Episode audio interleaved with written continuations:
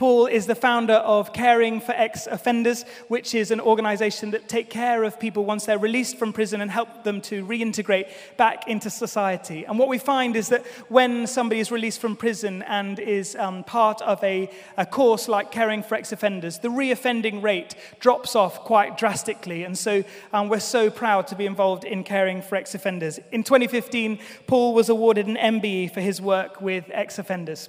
As well as all of those amazing things, Paul and Amanda are great friends to me and Liz. We went out for dinner at Carluccio's last night and had a great time listening to um, these guys and sharing stories of all that they're doing. Amanda was the person who persuaded Liz to go out with me 10 years ago. Liz was saying no, no, no, and Amanda said, I will just give it a go. And here we are 10 years later. So Amanda is to blame for that. But also, I hope it's okay to mention, Amanda has been uh, writing Paul's biography over the last four years. And um, Hodder will be publishing uh, Paul's biography, and um, early next year, that uh, story will be released. And we just can't wait because Paul has the most amazing story, and we're so excited about him sharing some of that with us now. So please give a really warm welcome to Paul Cowley.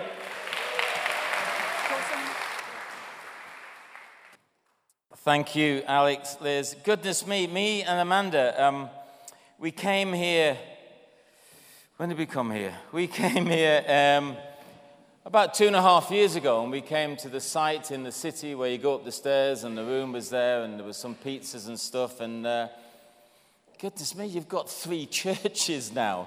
What have you guys been on? I mean, extraordinary. Three churches in the city. I mean, that is extraordinary uh, growth um, and the team, and they were telling us some stuff last night about what you've been doing. And like I said, extraordinary growth. And the scriptures say that if you seek first the kingdom of God, then all the other things that we need will be given to us. The scriptures go on to say that God knows what we need and where we are.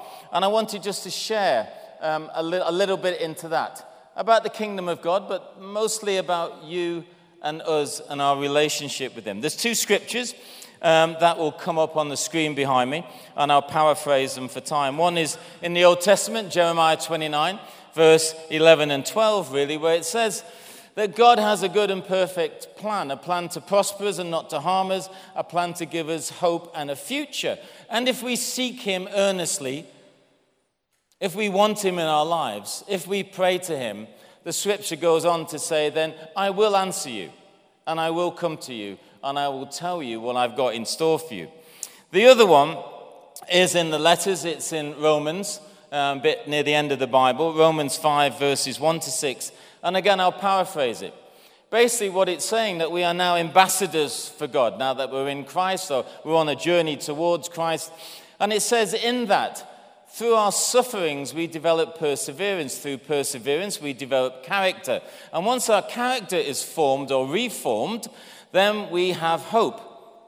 And it goes on to say that that hope is poured into our hearts through the Holy Spirit. And really importantly, it says that that is a hope that does not disappoint because it's given by God. And that's the big deal in that. And in those readings, I really see three things. I don't know what you see in it, but I see that God has a plan uh, for our lives, a good and perfect plan, it goes on to say. Then I think it also says that it's going to be a bit bumpy. There's going to be a struggle developing perseverance and developing our character and shaping us and reforming us. It's not going to be easy. So we're warned about that.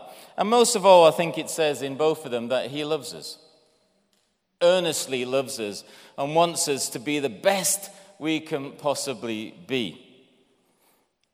The readings are great, and I love them. That's why I wanted to share a few thoughts on them. But what if you didn't know there was a plan for your life? What if you don't know there's a plan for your life? What if you'd never been involved in that stuff? What if all the stuff that you've been through on this bumpy road, this difficult bit that you've been going through, having perseverance, developing character, being reformed, being reshaped, having the stuff knocked off you that you didn't, all that stuff. What if you didn't know there was a reason for that? What if you just end up really grumpy and angry and lost? What if You didn't know this stuff that's in the scriptures and in the Bible or in the church, like you've got here. And what if you've been disappointed in other people, disappointed in life, and I think, worst of all, completely disappointed in yourself? And some of you will be in that situation now, some of you have been in it, and it's not a good place to be. Let me pray. Father, thank you for these scriptures. Thank you that they are encouraging, they are persuasive, they are tough, and they're difficult to understand at times. And I pray, Lord, in this short time together, that you would reveal yourself individually and collectively to us as we gather to share you. In Jesus' name, amen. I'm not sure, obviously, where you are with your faith. You may be fully signed up. You may be on the outskirts of it. You may be thinking about it. You may be thinking, what on earth did I do coming here this morning? What's happening? The coffee was good, but I'm really desperately trying to get out now, and I can't because people might be looking at me. So I'm not sure where you are with your faith. I was introduced to, to Christ, to the Christian faith, quite late on in life, 40 years of age. Before that, I had no plan absolutely no understanding of, of these buildings, this stuff, Christ, Jesus, God, any of that stuff. I was an atheist, a complete non believer. And some of the stuff I went through, which I'll share bits with you, a lot of it was my fault, my stupidity, my arrogance, me thinking I'm the one that knows the best, I can sort everything out. So a lot of it was my fault, absolutely. But some of it wasn't my fault. It was circumstances and situations that I happened to be in. Because I had no one around me, I had no church to go to. I had no group of friends or fellowship. I had no amazing pastors like these two, Alex and Liz, to, to talk to me and say, Come on, let's have a cup of coffee. Don't worry about it. Let's have a chat. No fellowship or anything like that at all. And in my arrogance and in my youth, it was my plan, my struggle. I'll sort it out, and I know the best of everything. So I'll be okay. Growing up as a kid, when I look back, I realize I was caught in this sort of hopeless situation. Why? I don't know, lots of reasons, um, really. You can't really choose some of the things that happen to you in life. Some you can, some you can't. You can't choose your parents, the area you're born in, the schooling, the attitude, the colour, whether you're rich or you're poor, your family background. But most of all, for me, there was a complete absence of God. I think possibly before my mother, who came to Christ just before she died, basically, I'm possibly the only Christian in the Cowley family. It, it just goes all the way back where, the, where there's nothing. So, no understanding of that at all. So, both my parents were, I think I'd say, functioning alcoholics. So, you have no idea. Most of my family are alcoholics, past family. So, so no idea what I was going to get on a daily basis. Some days were brilliant, some days weren't so good. They were atheists, so, so no God at all in their lives, and both really um, dysfunctional when I look back. That's the first mention ever that Alex just did of this book that's coming out. It's taken four years. And, and it's been a really painful journey because what you have to do when you're writing that stuff is go over it day after day after day after day. And that can be really painful. And you just realize how screwed up my parents were and the effect that that has on future generations. So, for my childhood, no moral or, or godly guidance uh, whatsoever. My school I went to in Manchester, the north of Manchester, had no religious teaching at all. I don't remember doing any RE classes. I never grew up with friends of my age, my parents being what they were. It was a complete adult environment. So, so I never had kids of my age. It was always smoking, drinking, parties, that sort of thing. And, and I was the kid in the house in the middle of all that sort of stuff. So, no God, no plan, no wise counsel. And for me, it ended up with no hope. I've called this talk or these thoughts Hope Out of Despair because there is hope. But someone has to guide you towards it, and then you have to surrender to start to embrace it. So, if you end up in that situation, what do you do when no one tells you about this stuff? Well, if you're anything like me, You make your own plan up because you've got to. You've got to survive, you've got to get on with it, and you've got to work it out.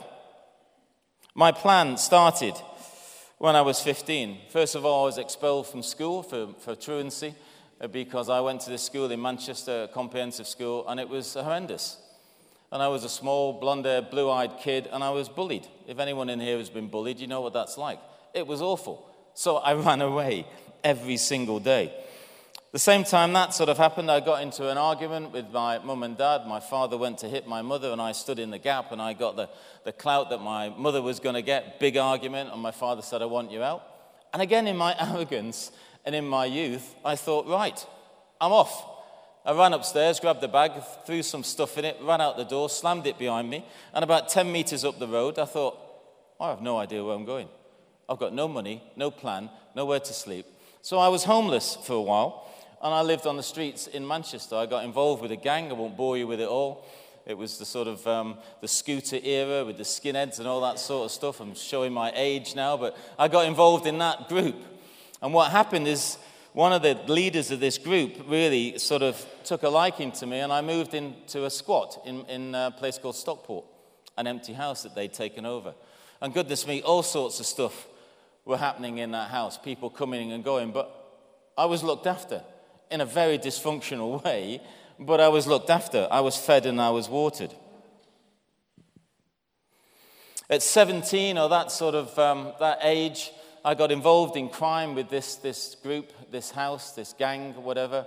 And first of all, it started off with petty theft, nicking from, from houses and then shops and then warehouses and then factories. And I was never very good at it. I was constantly caught. I was the bloke with the leg hanging out the window that the copper always seemed to grab. So it was always me that got caught. That led to a relationship with the police. Bound over to keep the peace, fines, probation, magistrates' court. I didn't do any of that stuff. I didn't pay attention to it. And I remember standing in front of a magistrate's court in Manchester and the senior magistrate saying to me, Cowley, you are not listening or paying any attention to what we're trying to do with you. You, my son, are going to prison. And I went to a prison called Risley, uh, just outside Manchester. And it was an awful place. And when I came out of there, I wanted to go home. I wanted to be back with my mum and dad. Um, but they'd divorced and separated, so I was on my own again. Long story short, at 21, I, um, I joined the army. I loved it. I had to uh, marry my girlfriend at the time uh, because you can't take your girlfriend with you. So I got married. That, that was it. I found a church with a pointy roof and a vicar with a collar. And I just said, Look, next Sunday, you need to marry me and this woman because I'm in the army and I get more money and I get a house. So can we do that? You can imagine that vicar um, after my conversation with him. We got married. I got posted to, to Germany. Um, it was great. Uh, within a year, really, I had a son. My son was born Clinton. That was fantastic. Uh, the marriage wasn't going really well. I thought if we have a child, that'll glue it all together and it'll be fantastic. That didn't happen at all. It just kind of made it worse because I couldn't handle the responsibility of a, of a son and trying to be a faithful husband. I had absolutely no model how you do that with my parents. Nobody taught me anything about that stuff. So at 26 or 24, I had a divorce. I left my wife, my child, sent him back. As always, I ran away from my responsibilities. I couldn't do it. I was on my own for a while in the army. I quite liked it. Then I didn't like it. Then I got married again at 26. That marriage lasted about 18 months, nearly two years, then another divorce on my own again. And that was my plan. That was my sort of great idea that I can look after myself. And I won't share everything with you, but that was it. It was a total disaster. I'd given up trying to have relationships with, with anyone, really, except myself. You might feel something like that. I just couldn't be responsible for anyone or anything. And in Proverbs 13, verse 12 in the Bible, it says, Hope deferred makes the heart sick. And I never knew what that meant. But actually, I was really sick. Why? I had no hope. No one had any hope in me. I had no hope in anyone else. And there was no hope that I was going to change. And if you're like that, it makes you sick. Bible's talking about spiritually sick. And looking back, I realized that everything in my life was controlled by me. I was the judge and jury of everything I did or went and did. It was just all related around me. And I'd get out of these situations by saying to myself, the next stuff I get into, it's going to be better. I tell you what, when I get expelled from school, now I'm going to be able to, to be better. It will start again. I tell you what, when I get the next job, then it will change. I tell you what, when I leave this job and I join the army, that's when it's all going to be brilliant. No, I tell you what, when I get married, that'll be better. No, no, no. Once I get this divorce out the way, then I'll be able to sort myself out. No, now, a new marriage, now it's going to be brilliant. Once this divorce gets out the way, I'll be fine. When I leave the army, it's all going to be different. That's when it's going to change. You know what? It never got any better. I just moved the problem on all the time. You know why? Because I was the problem. So I just kept moving it into different situations. My life was just full of other stuff. It was all my plan. It was like a disaster zone all the time. I'd move into one area, completely mess it up, then move in to the next area. So let me share three quick thoughts with you about being in despair. Doesn't have to be like my life, but like being in despair and seeing how you can get out of it. Because when you're in that hopeless situation, and I don't know, you might, you might feel like you're, you're in it now you can't really see straight. If you're me anyway, you, you can't see past the first row of chairs because it's so overwhelming and all consuming that you're just in this mess. But once you sort yourself out or you start on that road and you move into God's plan, you can start to get well. And what's even better you can start to pass that experience on to other people, and then you start to help them. There's a saying that if you're in a tricky situation, find something bigger than you and focus on that, and that will take you out of the stuff that you're in. Easier said than done. Then your life can be like it's described in Isaiah 58 in the Old Testament, 58:11. It says, "Then your life will be like a well-watered garden." Like a spring whose waters never fail. Oh my goodness. Is that what I want for my life? I want it to be like a well watered garden instead of this desert I had that was arid and dry and rocks and hot and awful and just difficult. I want it to be that picture of a well watered garden. First point, Jeremiah 29, that first scripture, uh, verse 11. Remember that God has a plan for you whether you know Him or not, but it might not be your plan. That's the tricky bit. I have a plan for you, not your plan, maybe. And sometimes I think God allows discouragement, frustration, and disappointment to, to enter our lives. Why? I think, just me, so He can get our attention. Because sometimes we're so busy or we're so stuck in the stuff that's difficult or stuff that's good, we forget Him. And he's always there, like Alex said. Always there. But he needs inviting in. And sometimes, only when it's difficult, when things are darkest, when there seems no hope, when things look so hopeless, that's when God sometimes is found in the middle of that. And I'm sure you've heard testimonies here, stuff on Alpha, that people usually say, and then I met the Lord. Sometimes God allows discouragement. We're allowed to get into difficult situations. That's way above my pay grade, but it's just so He can get our attention. I know it is because He did it with me. And then we can learn to have faith, to work in His power, to see that God can change things if we allow Him to. How? Do you know what? Now I don't care. I'm not interested how He changes things. I just know He changes things, or I wouldn't be stood here, and those two wouldn't be running these churches. I know he does that stuff. But sometimes God can come incognito. He's crafty, he's sneaky at times. He can come in a disguise that you don't recognize him. So you have to be open, you have to be aware, and you have to remain, more importantly, hopeful that God will speak to you. I know he's speaking to you. I'm fumbling around here, but that's not important. God will speak to you in different things that are coming in your heart and in your mind now. That's because He wants your attention. That's because He loves you more than anything. Whether you came here for baptism and you're dying to get out, He still loves you. It doesn't matter. I spent in my 17 years in the military And my first 12 years were in the um, Royal Artillery, different regiments. And then after that, I transferred. I wanted to transfer into the Army Physical Training Corps to become a PE teacher.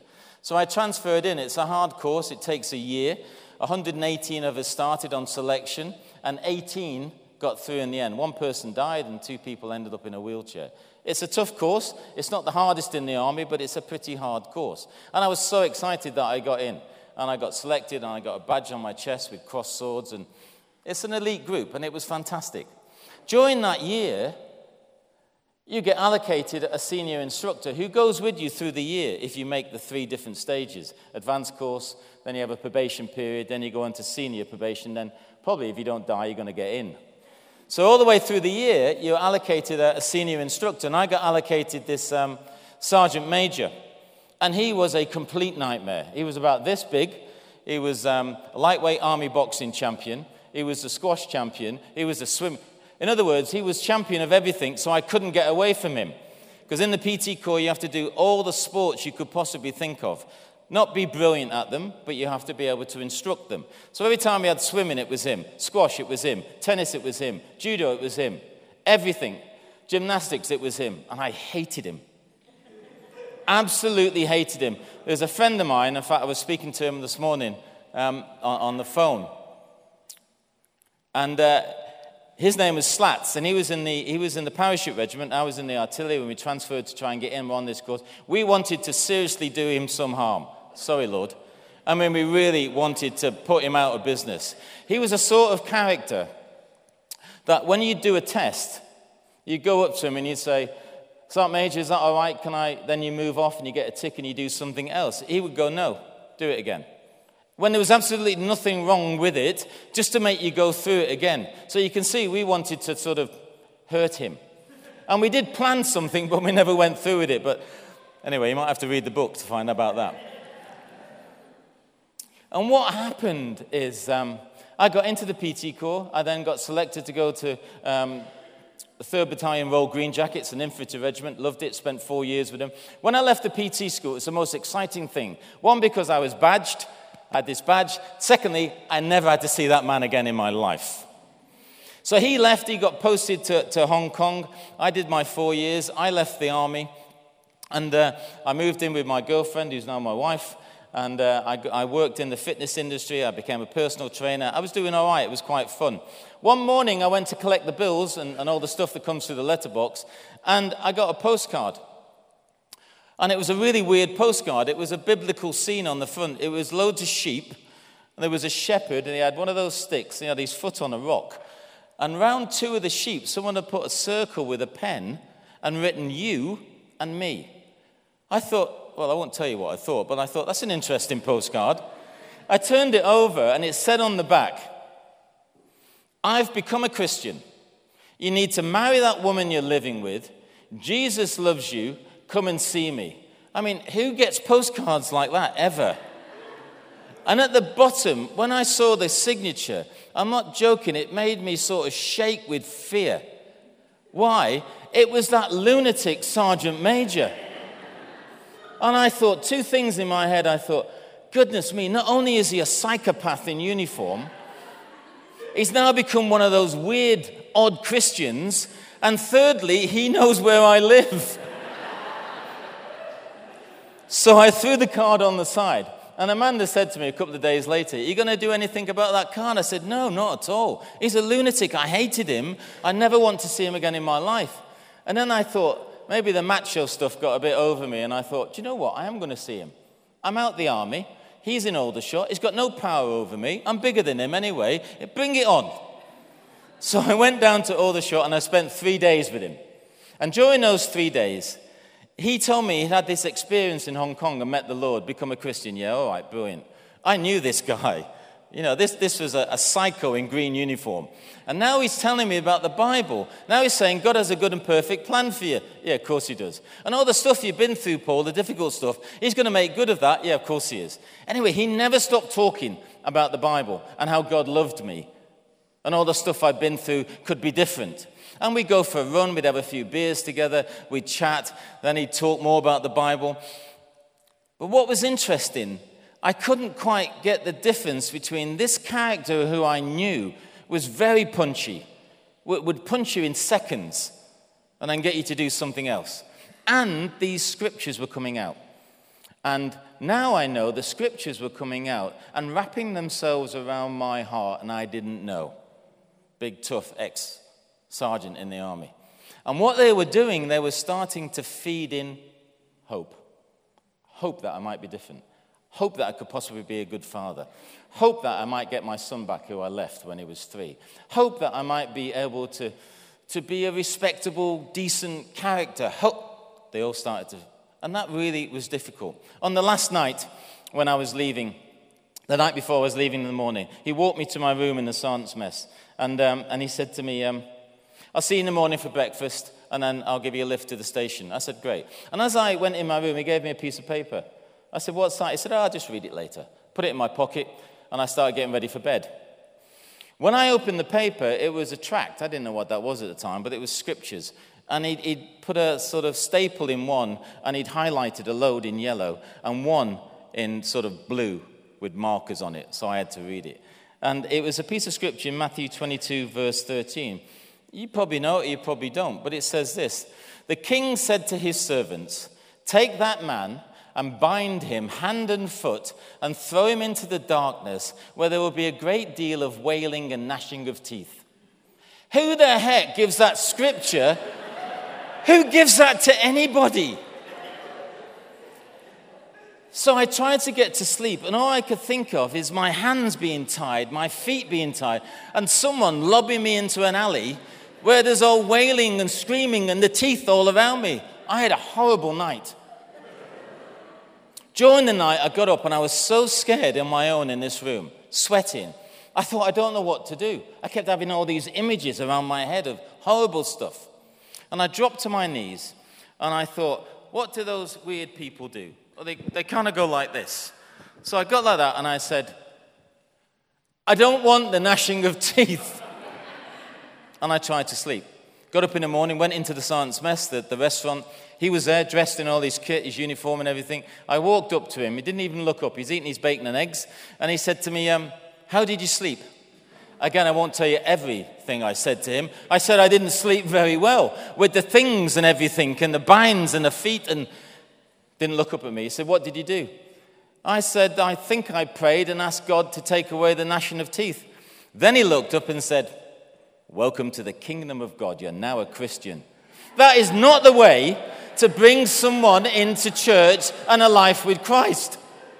There's a lot more lovely scriptures all over the place. How God loves us, He cares for us, He's got a good heart, He's ca- gnashing of teeth. But you know what? It got my attention. Why? Because God knows I knew Eric. God knows what Eric had been through. God knows he's a man I could relate to and it got my attention. And that crazy, probably psychotic Sergeant Major who had this encounter with God was the only person in nearly 40 years to tell me about Jesus. You might think that's odd. I'm telling you, nobody told me about Jesus. And that man, who is now my dear brother, as you can imagine, and works for me, yes, is the only person that told me about Christ that completely changed my life. How does that happen? Don't care, not interested, I just know He does. It's about faith. And with Eric's help, I prayed that prayer, and at that moment, I met with God. And as I said, probably a shock for both of us. I didn't think God wanted people like me. And you're probably sat here thinking, yeah, nice people, but, but, but not me. Second point, it's probably been very bumpy, the journey that you've been on. That's what that scripture says in Romans. So don't let your past dictate your future. All the stuff that you've been through or the stuff that's happened to you, don't let that affect what's coming. Because what's coming can be better if you allow it to be. For most of my life, I never really trusted anybody, never let anyone close for obvious reasons. And most of the trust and the hope was knocked out of me as a kid for various reasons. I realized quite late in life that if I wanted to have these normal relationships with people and be this person that I had this image of trying to be, then it was me that had to change, not them. Arrogantly, I would think you're all wrong, you need to sort yourselves out and get like I am, and then we'll be all right together. It doesn't work like that. And that was very difficult to me. And sometimes we get stuck looking through life through other people's lenses or, or, their glasses, in a way, as an analogy. Sometimes it's our parents, friends, mentors, family members, work colleagues, school, university, society, or even this generation. And what, if we're not careful, we end up looking at life the way they do. And we're meant to be individuals to look at life. And if we're not careful, we can end up having their cynicism, their anger, their viewpoints, their preconceived ideas on life. I had no God in my life because my dad had no God in his life. And my father probably had no God in his life because his grandfather had no God in his life. I became a bigot and a racist and all that sort of stuff. Why? Because my father was. So I looked at life with the only tool that I had was my father. Now, if those lenses are good and healthy, then that's a real bonus. But if they're dysfunctional, like mine were, it can be really dangerous and it can get you stuck. And until Eric introduced me to Christ on that day in the science mess, I looked at life through my father's lenses and the other people that I was involved in. And if that's you, then you need to consider that, your view on life. Third and final point is um, remember that we are just ordinary people that God makes into extraordinary people. Look at these two here. Alex and Liz, as I look at them, I knew them when they were younger, if they can be any younger, when they were younger, and I knew them at HTB. And I would never have thought they would be running three churches here. We don't know how many more churches are going to come on board, and how much influence is going to happen, and how many people are going to come to Christ, and how many lives are going to be changed. Ordinary people that God makes extraordinary. And that's you. If no one's told you before, you are special. There is no one like you. There is no DNA like you. There's never been anyone like you. There never will be anyone like you. And the plans that God has for you are plans for you. And if you don't do them, the visions and the dreams in your heart that you've probably pushed down like I did for 40 years because I was scared, and then someone comes along like this crazy psychopathic sort of Christian in my life and opens a box and says, Come on, of course, you can be a good dad. You'd make a brilliant man. You make a brilliant father. Come on, you just never had the tools. You can go into prison again, not in your life. Of course, you can. Look at your experience. You're an ex offender. Why don't you work with ex offenders? Get into. Don't want any of it. The stuff that I've been involved in with so many better people than me in these ministries. It's just that God inspired me all the time to get out of my sort of little box and be brave. And that's what he wants to do with you. And some of you are already doing that. But don't let the world push you down. We have a massive God. Anything that you throw at him, I promise you, he can handle. Any prayer that you've got is not too big for him. Any difficult situation that you are in, he can handle and sort out. How? Not interested, don't care. I just know he can. And that's the faith that he wants you to have. Maybe to get involved in these ministries. Maybe to help with the prison work like you already are doing. Maybe bring some men and women in here off the streets. The, the, the, the, the stuff that Liz is doing with, with the, the women. All that stuff is you. They can't do it. They can instigate it and pray, and God can give them visions. Then they come to you and go, and if you don't go, do you know what? I'm going to have a crack at that. That's all you need to say. And you know what? You have no idea what happens. No idea what happens. God then starts to install you. Let me finish with one story. You've all seen Les Mis. You know, you know the, the, the, book, the film, the thing. I actually very proud. I read the book. It's that thick. It took me six months to read it. But I read the book, and there was one thing. There's lots of things in that book, but it's um, Valjean, the ex-offender who gets put in prison, hard labor, for stealing a loaf, 17 years, and then tries to escape and gets more. Anyway, you know the story. A bishop takes him in, a pastor takes him in. He's homeless, brings him in. The man can't cope with the generosity and the love that this churchman is throwing on him. He can't cope with it. He's overwhelming, feeding him in front of the fire, giving him a nice bed, sheets, clean, everything. Can't cope with being loved. That's our trouble sometimes. And what happens is He steals everything. And he nicks loads of things and runs off in the middle of the night, can't cope. And then the police find him. Police bring him back to the bishop, throw him on the floor, and say, Bishop, we found this man with this bag of silver stolen from your vicarage. And the bishop goes, No, no, no, Valjean, you forgot the best things. You forgot the very expensive candlesticks. And he goes and gets the candlesticks off the altar and gives them to Valjean and says to the police, Go away. I gave him all my silver. I gave him all my possessions and my wealth. And I want to give him these two things that he forgot as well. The police go. Valjean can't cope. Do you know what? That's what it's like with God sometimes. He so wants to love us and bless us that we can't cope with that much love coming on us. And the bishop puts his hand on him and says, Tonight, Valjean, I have prayed for you that no more darkness will enter your soul, and from now on, you will be a good man. And if you listen and you read the book and see the film, he goes on to do extraordinary things with the money from the silver. You have no idea what God has in store for you. I'm going to hand you back over to your amazing pastors, but I want to pray for you. So maybe you can close your eyes so I can't see you staring at me. You can bow your head because you make me nervous and then I want to pray. Father, thank you so much for these scriptures. Lord, thank you so much that sometimes you get our attention in various ways that we don't understand.